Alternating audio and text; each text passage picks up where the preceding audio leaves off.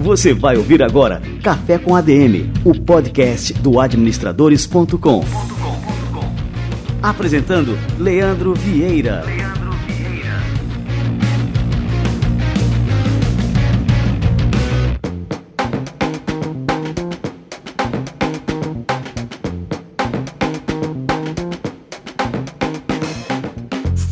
Galera, está no ar mais um Café com ADM, a sua dose de cafeína nos negócios. Estamos começando o nosso episódio de número 133. No Café com ADM de hoje nós vamos receber o Rafael Mendes, que é professor de prospecção na Universidade Previsível, e nós vamos ensinar você, ouvinte do Café com ADM, a como construir uma máquina de vendas. Fique ligado. E antes de dar sequência no nosso podcast de hoje, eu quero comentar aqui sobre o feedback que eu recebi a respeito do meu depoimento sobre a minha experiência de voar Gol, que eu fiz no episódio número 131. Eu tinha comentado da minha experiência super positiva durante esse voo, porque eu pude utilizar a internet durante a viagem toda, pude trabalhar, enfim, aproveitei muito tempo num assento super confortável, que é o assento Gol mais conforto, que tem mais espaço entre as poltronas e reclina mais. Enfim, fiquei muito impactado positivamente com essa experiência e a gente recebeu aqui o feedback do Jefferson Almeida, que é ouvinte do Café com a DM e também é fã da Gol. Ele diz o seguinte: ó, vocês esqueceram de falar de um ponto importantíssimo. Só a Gol tem TV ao vivo para todos os destinos. E realmente esse é um diferencial incrível, mais um diferencial da companhia. Afinal, se você estiver viajando, tá passando o Jornal Nacional, você pode assistir ali ao vivo na hora, ou então um jogo, enfim, o que você gosta de assistir na televisão, eles têm ali seis canais de TV ao vivo à sua disposição.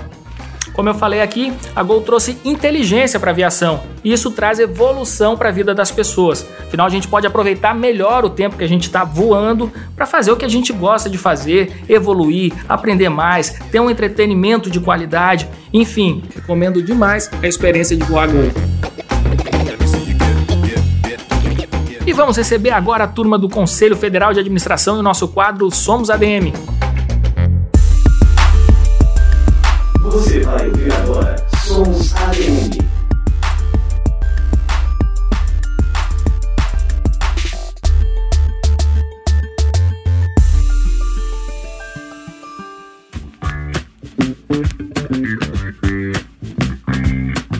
O Brasil tem cerca de 9 milhões de micro e pequenas empresas que são responsáveis por 52% dos empregos formais. Mas a falta de qualificação pode acabar minando esses negócios e dificultando o crescimento deles. Para qualificar profissionais no nicho de mercado, o Conselho Federal de Administração criou em 2015 o Programa de Capacitação e de Formação de Multiplicadores de Conhecimentos em Micro e Pequenas Empresas.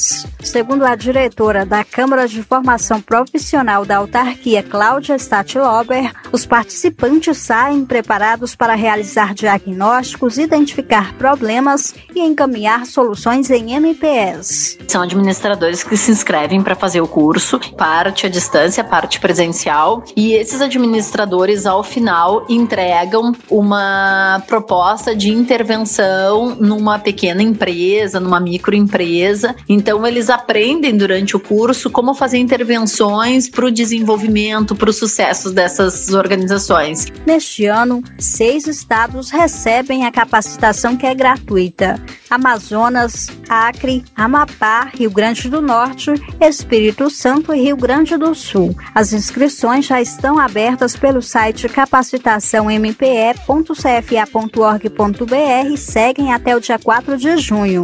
Para participar, os profissionais devem ser registrados nos conselhos regionais de administração desses estados. Para acessar o edital e outras informações, o site é o cfa.org.br.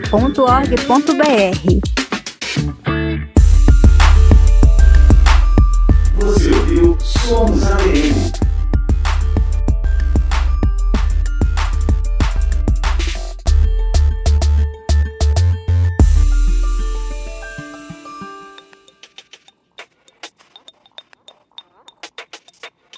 Maravilha! E o quadro Somos ADM é fruto de uma parceria exclusiva entre o CFA e o administradores.com. Confira as novidades do CFA no canal cfaplay.org.br. Vamos nessa, galera. Vamos saber como construir uma máquina de vendas com a fera Rafael Mendes.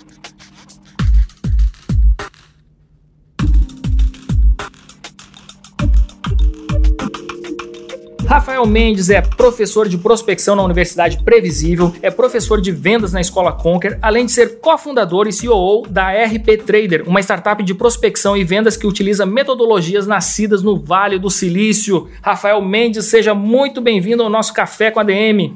Legal, pessoal. Muito obrigado, Leandro, pelo convite. É uma grande honra poder falar com você nesse momento aqui daquilo que eu mais amo fazer na minha vida, que é falar sobre vendas e executar vendas. Isso é a grande paixão da minha vida.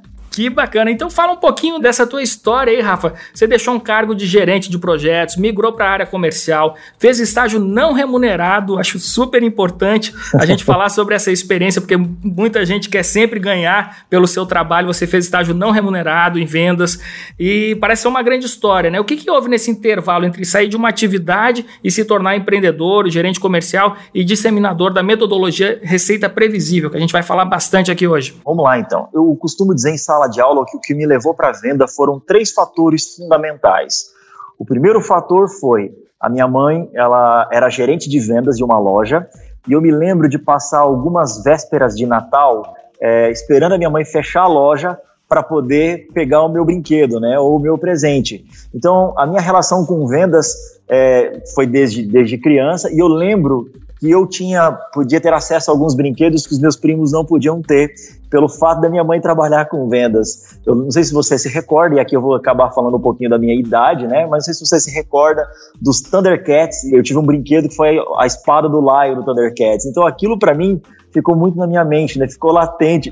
Deixa eu só revelar a minha idade também. Eu vou perguntar se essa coleção dos Thundercats era da Gulliver. É, exatamente. Então, anos 80 geral aí. É, anos 80 geral. Então, fica foi de berço, né? A minha mãe uma gerente comercial, isso ficou na minha mente. Então, vendas é algo que pode materializar sonhos, tá?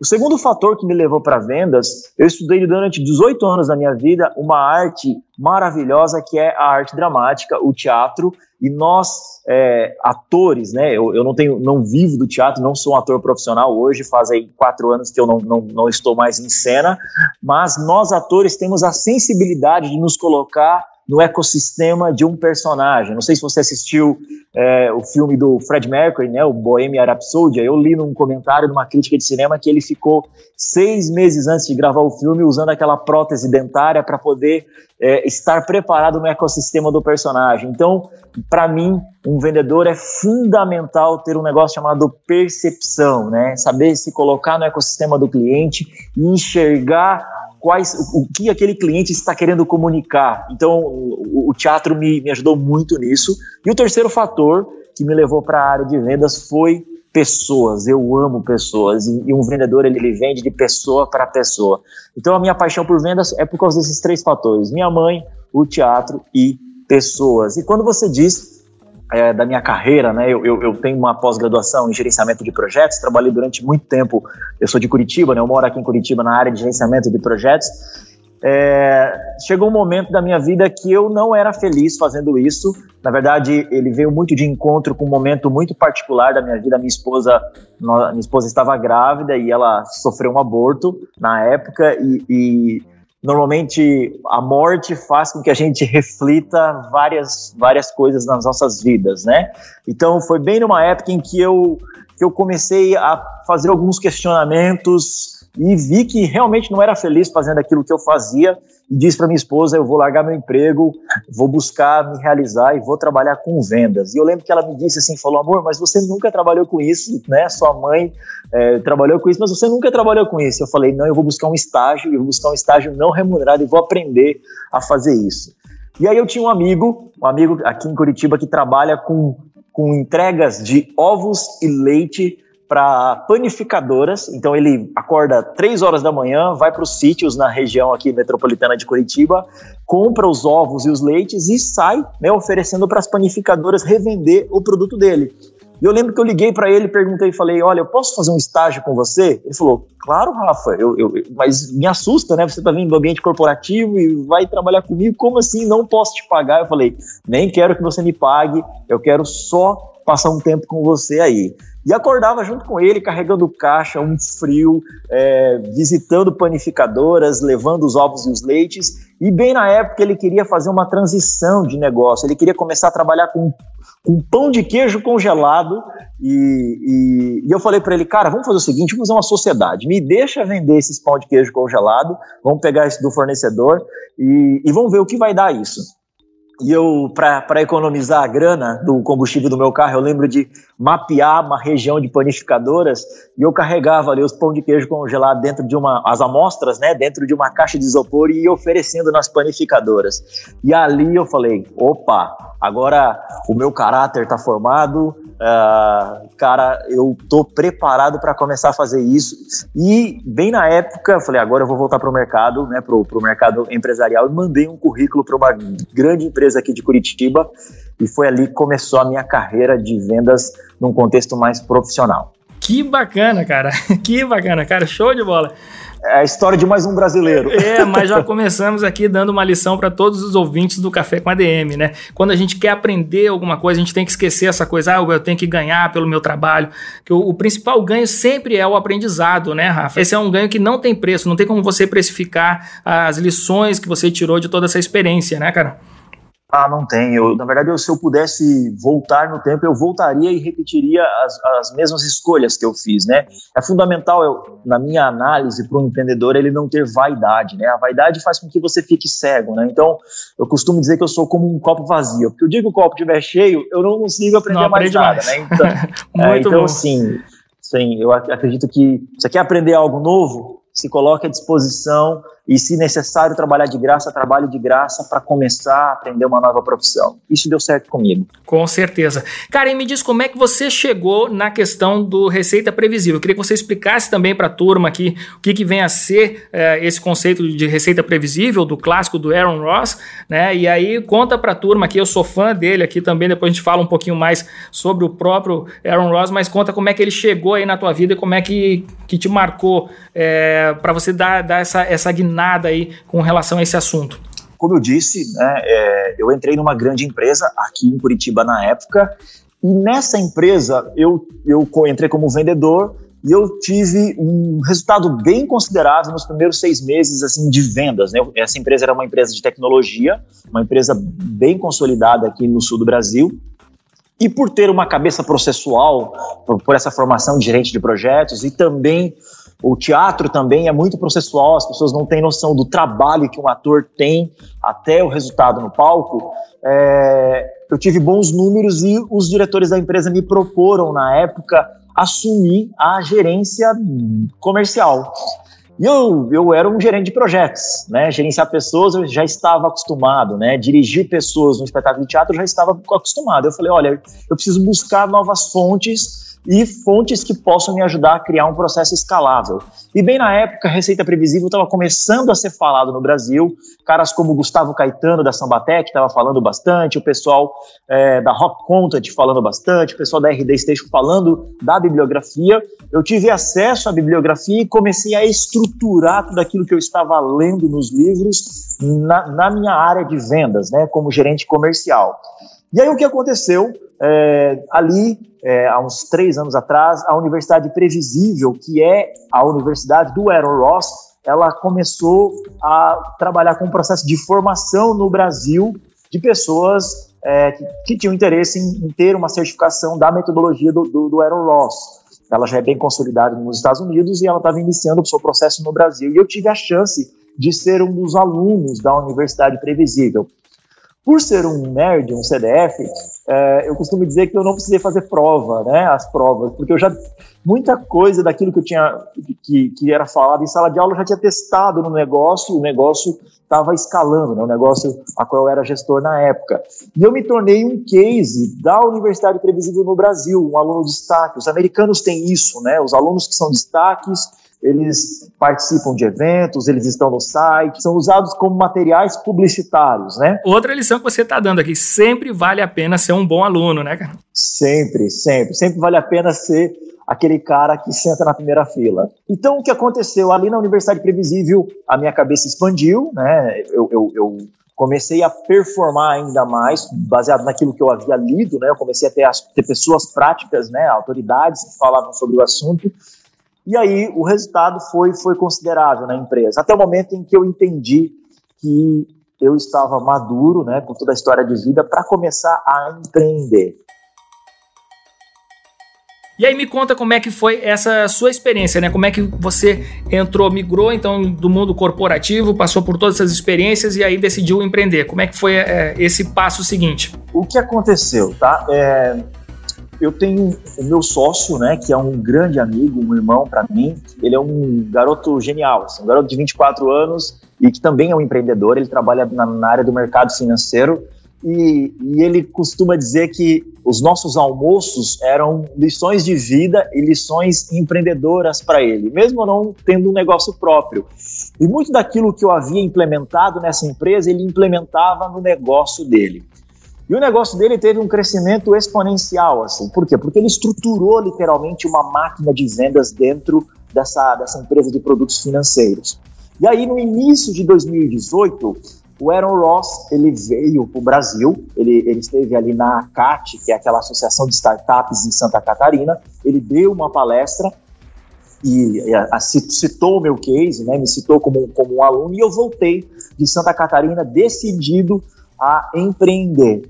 Eu costumo dizer que, de, que a minha vida tem um antes e depois de Aaron Ross, né? Na época surgiu várias propostas de empregos, né, em, em algumas empresas, mas meu coração pulsava por algo algo mais desafiador. Esse meu amigo, que é meu sócio, ele, ele, eu voltei de Santa Catarina, ele falou: Olha, Rafa, eu sempre sonhei em abrir um negócio com você, mas abrir um negócio do zero. Eu não queria né, misturar aquilo que já, já está acontecendo. Eu queria abrir um negócio do zero com você, só que eu não sei o que fazer. E aí eu falei para ele, cara, eu sei o que a gente vai fazer. Eu vou pegar todas essas bibliografias que a gente leu ou que eu já tive acesso, essa mentoria que eu tive acesso também, e nós vamos fazer exatamente o que eu faço no negócio onde eu sou gestor. Ele falou assim: como assim? Nós vamos terceirizar a área de vendas das empresas utilizando essas metodologias do Vale do Silício, por quê? Porque eu sei o desafio de uma empresa em ter um processo previsível dentro do seu negócio. E além de ter um processo previsível, existe um outro fator que as pessoas não mensuram, que é pessoas. Pessoas é um grande desafio. É, acredito que as pessoas que estão escutando esse podcast, elas concordam comigo que gerenciar um vendedor não é fácil, né? Trabalhar com esse processo de motivação, esse processo de mentoria, esse processo de treinamento constante, porque eu sofria com isso quando eu era gestor. Mas essa habilidade com o teatro, essa habilidade com a receita previsível e essa vontade de empreender fez com que eu construísse uma empresa com esses pilares. E foi assim que nasceu a RP, é, em 10 de 5 de 2018. A gente acabou de completar um ano e, cara, a gente tem tido um crescimento surreal. Assim. Eu estou muito feliz sendo uma empresa de serviço tendo os clientes que a gente tem e ajudando os nossos clientes a crescer os seus negócios, né? E aí, indo para essa questão dos conceitos, né? A ideia de receita previsível é que não basta você vender bem, é necessário você ter uma ideia do quanto vai ser gerado para a empresa em receita com essas vendas. Então me diz o seguinte, assim, por que, que, a estabilidade, essa questão da estabilidade é um fator crítico nas vendas, em especial quando a gente se trata, é, quando a gente trata de vendas B2B? Muito boa a sua pergunta. Na verdade, a, a receita previsível tem dois pilares que são fundamentais, tá? O primeiro pilar é aquilo que a gente chama de especialização de time. Assim como um time de futebol, é fundamental que os papéis dentro de um departamento de vendas eles estejam bem estruturados. Por quê?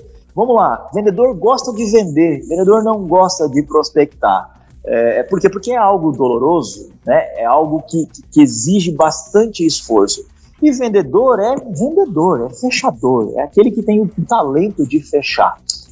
É, então, é fundamental você trabalhar é, no conceito de especialização de time. Você ter, sim, um profissional que faça a prospecção, você ter, sim, um profissional que faça a venda baseada naquele, naquela oportunidade prospectada por, por, um, por um prospectador ou um SDR, como a gente é, costuma chamar. É fundamental você ter uma terceira pessoa, que é uma pessoa que faz uma função de CS, né, de Customer Success, né, que faz esse trabalho de retenção e de novas vendas naquela carteira de clientes. Então, um dos pilares, sim, é a especialização de time. Mas o pilar principal, quando você fala em previsibilidade, é uma geração constante de novas oportunidades. É isso que vai gerar uma previsibilidade. Eu costumo de fazer uma seguinte analogia é, há 10 anos atrás, existia um movimento muito grande de empresas que iam para o inbound, né, para o inbound marketing, utilizando é, estratégias de marketing digital para vender os seus produtos. E hoje, 10 anos depois, existe um movimento de empresas que estão deixando de ir para o inbound, entende que o digital é, funciona para branding, né, para fortalecimento de marca, mas entende que o seu produto é muito complexo para eu vender de maneira digital. Então, eu preciso ter uma nova estratégia para fazer isso acontecer. Então, quando eu digo essa nova estratégia, é aquilo que a gente chama de Cold Call 2.0, né? que, é, que é a grande é, é, a grande cereja do bolo da, da, metodologia da receita previsível. Então eu saio, né, faço uma prospecção utilizando uma cadência de e-mail, utilizando é, ligações de mapeamento para entender aquela persona mas eu faço isso de uma maneira inteligente, de uma maneira a qual eu possa gerar uma quantidade de leads para que eu possa ter uma análise mais é, consistente do meu funil de vendas para poder fechar o meu negócio.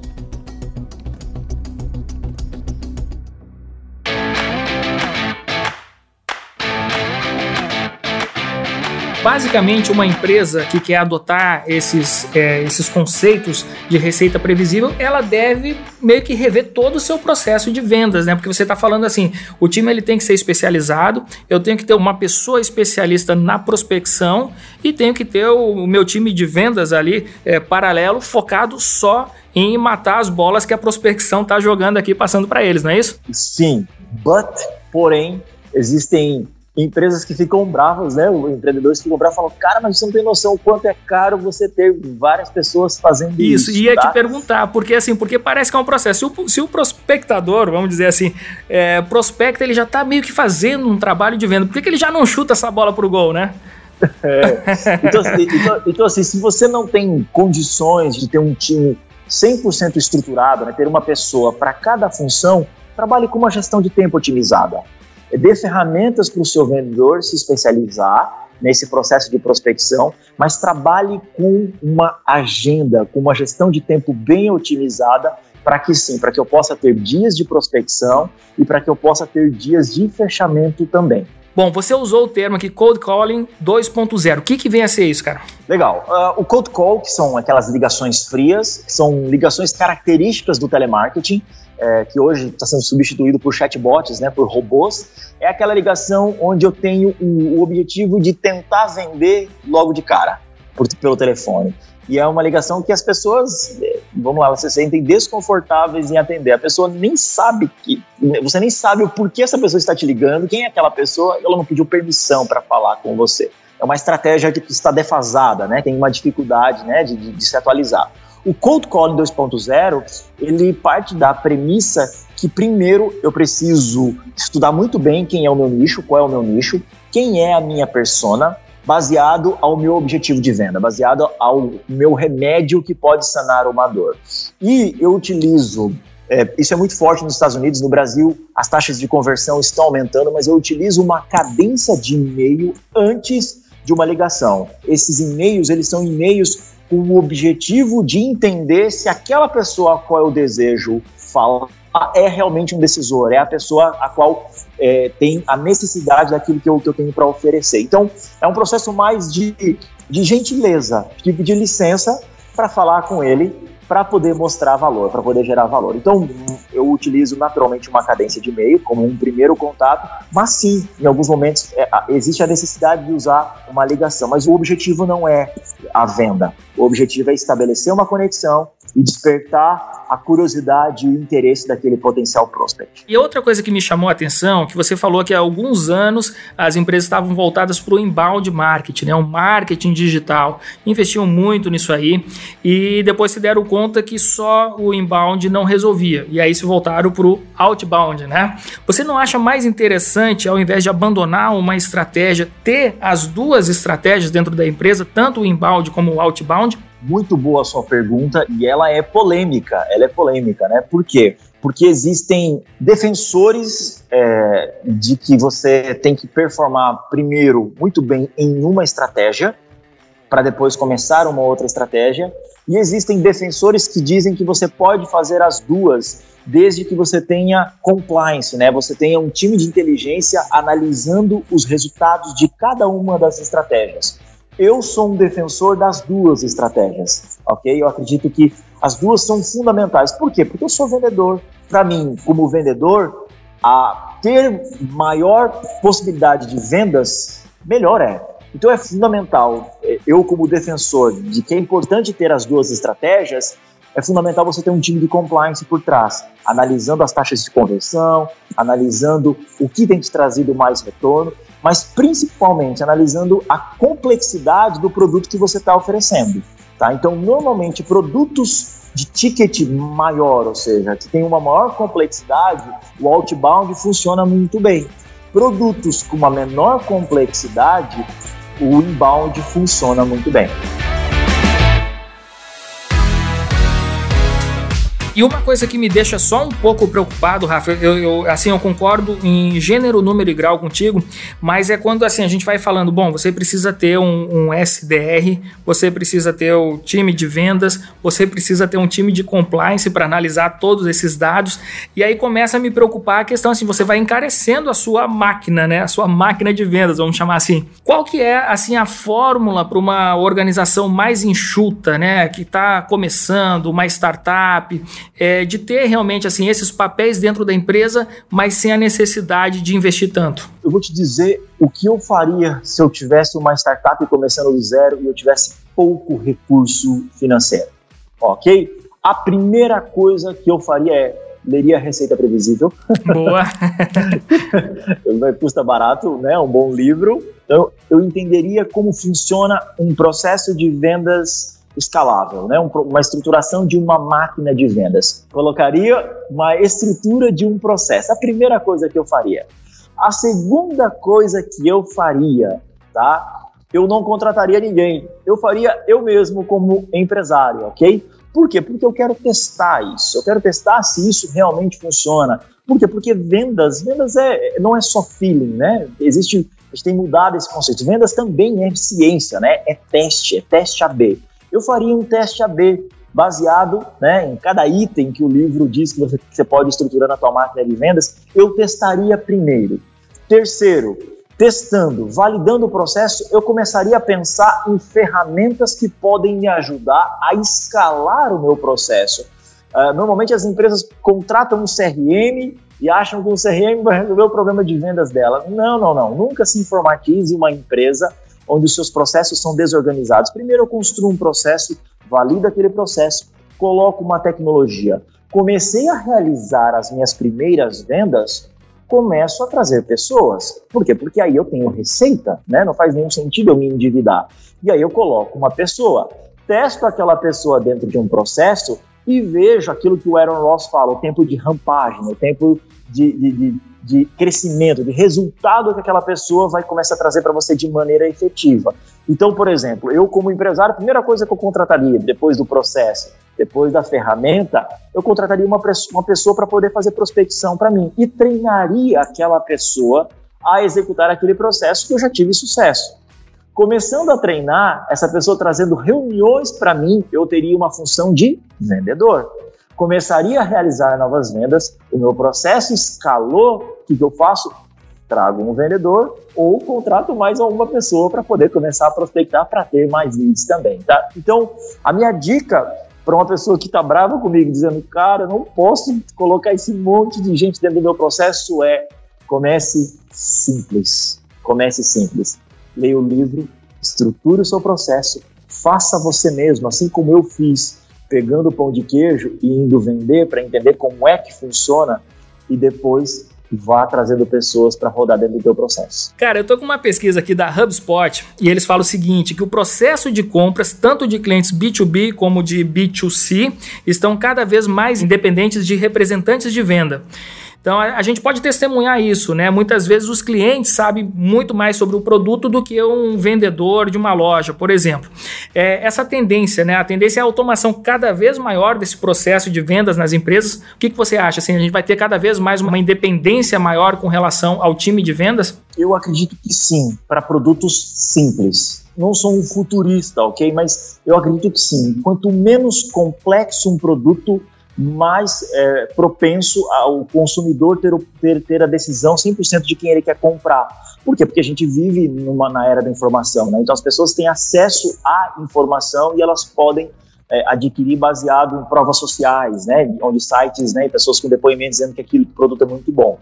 Eu acredito que esse movimento talvez não seja é, tão, tão grandioso para produtos tão complexos, tá? Então eu acredito que o vendedor ele não morre, mas ele precisa se capacitar mais, ele precisa estudar mais, ele precisa ter um, ter um nível de intelectualidade diferente do que era no passado. É, você falou assim, só para a gente pontuar, para exemplificar, então assim, um produto como um software, né? Isso para uma empresa mudar de um software de gestão é, para outro, isso tem um custo de mudança muito alto e não é uma decisão que a gente toma simplesmente olhando o site, vendo alguns comentários. Não, a gente precisa realmente conversar com alguém do outro lado é, para poder se convencer que aquela solução é mais apropriada para nossa empresa ou não. Em contrapartida, a gente tem, por exemplo, esses infoprodutos. A gente tem agora centenas centenas, milhares de infoprodutores que, que vão ali na, na internet, num Hotmart da vida, é, gravam um curso, um, um conteúdo, e para isso, para o consumidor, é muito fácil de chegar numa página, uma página bem feita, com técnicas de venda, com tudo mais, com uma cartinha de venda é, bem feitinha ali, e o cara não, não precisa do auxílio de seu ninguém para comprar aquele produto, né? Ele simplesmente é, vê aquela oferta, uma oferta simples, como você falou, de um produto simples, né? E acaba comprando. Então, assim, a gente tem esses dois cenários, né? Ao mesmo tempo em que existem esses produtos mais complexos, a gente precisa da figura de um vendedor. E, por outro lado, a tecnologia também, os meios digitais é, proporcionam para os empreendedores criarem produtos mais simples que acabam né, não precisando tanto assim de uma força de vendas. Né? Você explicou melhor do que eu. Agora você me deu uma consultoria. Olha só. exatamente isso. Uhum. Exatamente isso. Cara, agora vamos falar aqui do Aaron Ross, essa figura, cara. A gente que leu o livro dele, eu não conheço ele pessoalmente, embora a gente já tenha feito uma entrevista com ele no YouTube, no nosso canal ali, youtube.com.br administrador. Se você procurar lá, vai achar uma entrevista com Aaron Ross. É, ele é um cara, assim, fora de série, né? Ele tem nove filhos, né? Vamos começar por essa curiosidade aqui. E ele fala no, no livro dele, num dos livros, eu já li é, quase todos aqui, que é, a pessoa ter filhos ajuda, né, cara? Lembra desse eu... conselho, né? Que agora você, ele tem que dar um jeito, né? É, de dar conta palestra, disso tudo. Na uhum. palestra dele ano passado, ele disse que ele precisava ter na, na Salesforce um processo previsível, porque é caro, né? É caro. e, e, e, ele precisava ter tempo para ajudar a esposa dele a cuidar das crianças, né? Então Sim. precisava ter um processo, uma esteira de produção inteligente lá dentro da Salesforce, porque cuidar de nove filhos não deve ser muito fácil. É verdade. Então, mas assim, porque muita gente tem medo de ter filho, ah, não, porque o filho vai atrapalhar na verdade, o filho ajuda. Eu sempre recomendo isso também. Filho ajuda. É, né? estimula, né? Exatamente. Aí eu queria te perguntar como é que foi essa experiência de passar por uma mentoria com o Aaron Ross, tá? E então, já falei aqui, ele é autor do Receita Previsível e já deixo aqui a indicação de leitura aí, é, sem dúvida você já deixou essa indicação também, mas para todos os ouvintes do Café com a Demi. Então, na verdade, é, eu te digo que foi, foi muito especial. Foi muito especial por quê? Porque a gente tem um estereótipo de que o vendedor é aquela figura que tem aquela energia absurda, né? Quase que um motivador, né? um, um, um animador de palco, né? E o Aaron, ele tem um equilíbrio é, que me constrangeu, assim, sabe? A, porque a, a, formação dele é engenharia, né? Então ele é um cara de processo que foi também para a área de vendas, assim. Então é, essa experiência de mentoria, não só com ele, mas com todo o time na época da própria Universidade Previsível, foi muito interessante para quebrar alguns preconceitos que eu tinha, tá? De achar que o vendedor é aquele cara da bolsa de valores que fica gritando o tempo inteiro, é, que trabalhar na área de vendas é ter um, um gestor de vendas que vai te botar pressão absurda para você vender.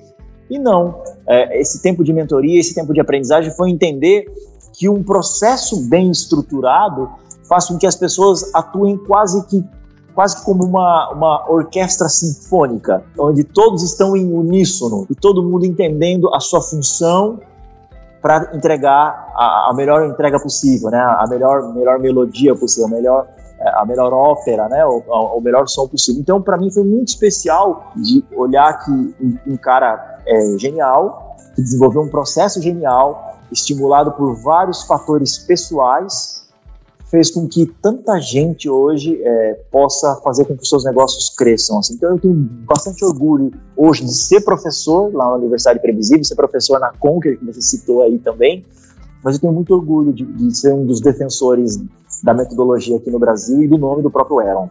E agora me surgiu aqui um, uma dúvida, né, é, Rafa? Eu queria que você falasse agora a respeito da metodologia da receita previsível, se ela é aplicável a qualquer tipo de negócio. E aí eu estou pensando nos outros ouvintes aqui do Café com a DM, que tem um restaurante, que tem uma loja de varejo, sei lá, seja um mercado, um supermercado, uma loja de roupa, alguma coisa desse tipo. Tem como ele aplicar é, essa metodologia nesse tipo de negócio? Vou te falar como um professor mas não só como um professor, como alguém que, que tem amigos que eu, que eu acabo dando uma outra consultoria, tá? A gente costuma dizer que a metodologia funciona muito bem para quem vende para B2B, ou seja, para quem vende para outra empresa, tá? Mas eu, e aí eu fiz um Frankenstein, tá? Eu já tive a chance de, de dar uma consultoria para um amigo que vende para B2C, que trabalha, ele tem um, um, uma pequena empresa de temperos dentro de casa, e ele tá tudo legalizado, graças a Deus, né? Anvisa, tudo certinho lá, o, o, processo dele e tal. Mas o que acontece? É, ele utilizou alguns dos processos da receita previsível para venda no B2C. Principalmente o conceito de cold call, né, 2.0, esse pedido de permissão para falar com alguém através de e-mail, tá? Então ele contratou um mailing, um mailing pessoal, começou a criar e-mails personalizados para esse mailing e começou a trabalhar esse B2C utilizando o serviço de e-mail também, tá? Então, assim, se eu posso, e aí não só como professor, mas como alguém que já ajudou empresas que vendem para o B2C, eu acredito sim que a metodologia pode ser adaptável sim para o B2C também. Show de bola! Então, deixamos aqui novamente, aqui frisando aqui a recomendação de leitura para o ouvinte do Café com a Receita Previsível do Aaron Ross. Tem mais alguma dica de leitura aí para a turma aí, Rafa? Claro que tem, tem alguns livros, tá? Olha aí, Vamos manda lá. aí. Vamos lá. Eu gosto de beber na fonte dos entrevistados aí, cara. Manda aí. O segundo livro que eu super indico é o próprio Hipercrescimento do Aaron, né? Que é um livro que fala bastante como você crescer ainda mais o seu negócio. Então ele tem uma visão muito mais é, de estratégia de avanço de negócio. Então uma, uma bibliografia bem interessante para ler. Tem um livro que eu amo. Eu não sei se você já ouviu falar do famoso Joy Girard que é o maior vendedor de todos os tempos pelo, pelo Guinness Book, né? Foi eleito em 1997 aí com uma venda de 13 mil carros. Então ele tem um livro Como Vender Qualquer Coisa para Qualquer Um, é, que tem uma técnica de venda surreal, que é a lei dos 250 de Girard. Então esse livro é muito legal também, tá? É, tem um outro livro é, de um americano. Esse livro não é tão famoso no Brasil. Ele é, ele, ele é muito famoso no ecossistema do pessoal que fala sobre vendas, tá? Que é um livro chamado Máquina Definitiva de Vendas, tá? Olha, eu já eu li esse aí. É chat, chat, como é o nome do cara? Chat Holmes. Holmes. Isso. Chat Holmes. Isso, é, muito ele, bom. É, o Chat Holmes, ele não é tão famoso no Brasil, ele é bastante influente nos Estados Unidos, é, porque em 2013 ele faleceu, né? Então, bem no auge ali do, é, da carreira dele como, como escritor, mas ele, esse livro, ele te ensina a como contratar vendedores superestrelas. E eu utilizo várias das técnicas desse livro para a contratação dos meus colaboradores aqui, do meu time, que trabalham nas contas dos meus clientes. Então, são quatro livros que eu posso indicar para vocês logo de cara: Receita Previsível, Hipercrescimento, Como Vender Qualquer Coisa para Qualquer Um, do Joy Girard, e Máquina Definitiva de Vendas, do Joy Girard. Cara, show de bola. Depois desse podcast aqui vai estourar de vendas aqui, a turma da Amazon aqui vai entrar em contato com a gente. O que está acontecendo aí que tá saindo o livro do Aaron Ross sem parar? com máquina definitiva de vendas. Amazon, paga é, nós. Amazon, paga é, nós, que a gente está divulgando vocês aí. Manda, manda um, um jabá aqui pra gente aqui do, do Café com a DM. Que bacana, cara. Rafael, cara, muito obrigado aqui. Nosso bate-papo foi show de bola. Tá todo mundo aqui pilhado para construir sua própria máquina de venda, sem dúvida. Uau, eu estou muito feliz. Muito obrigado pelo convite. Espero que é, aquilo que eu disse possa contribuir e estimular quem está escutando. Não desista, vamos para cima. Vendas é algo extremamente apaixonante e que exige muita dedicação, muita inteligência muito treinamento e muita repetição. Muito obrigado aí a todos vocês. Show de bola, Rafa. Um grande abraço e muito obrigado também. Obrigado, meu querido. Valeu.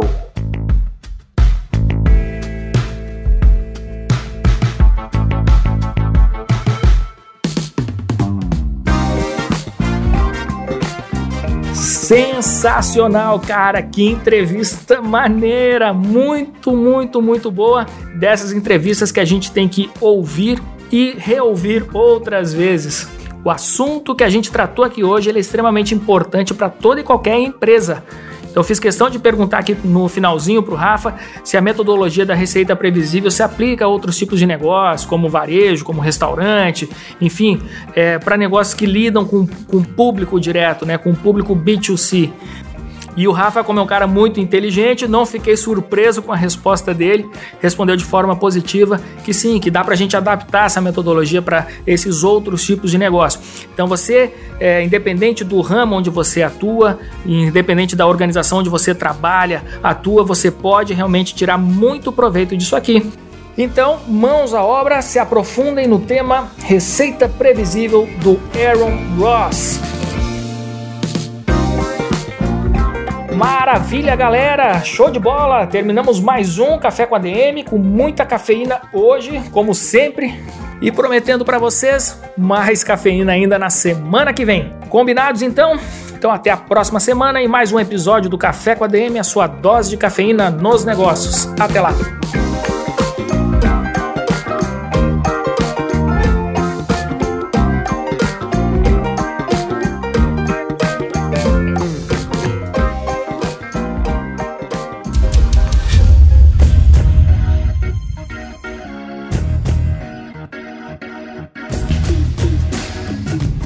Você ouviu Café com ADM, o podcast do administradores.com.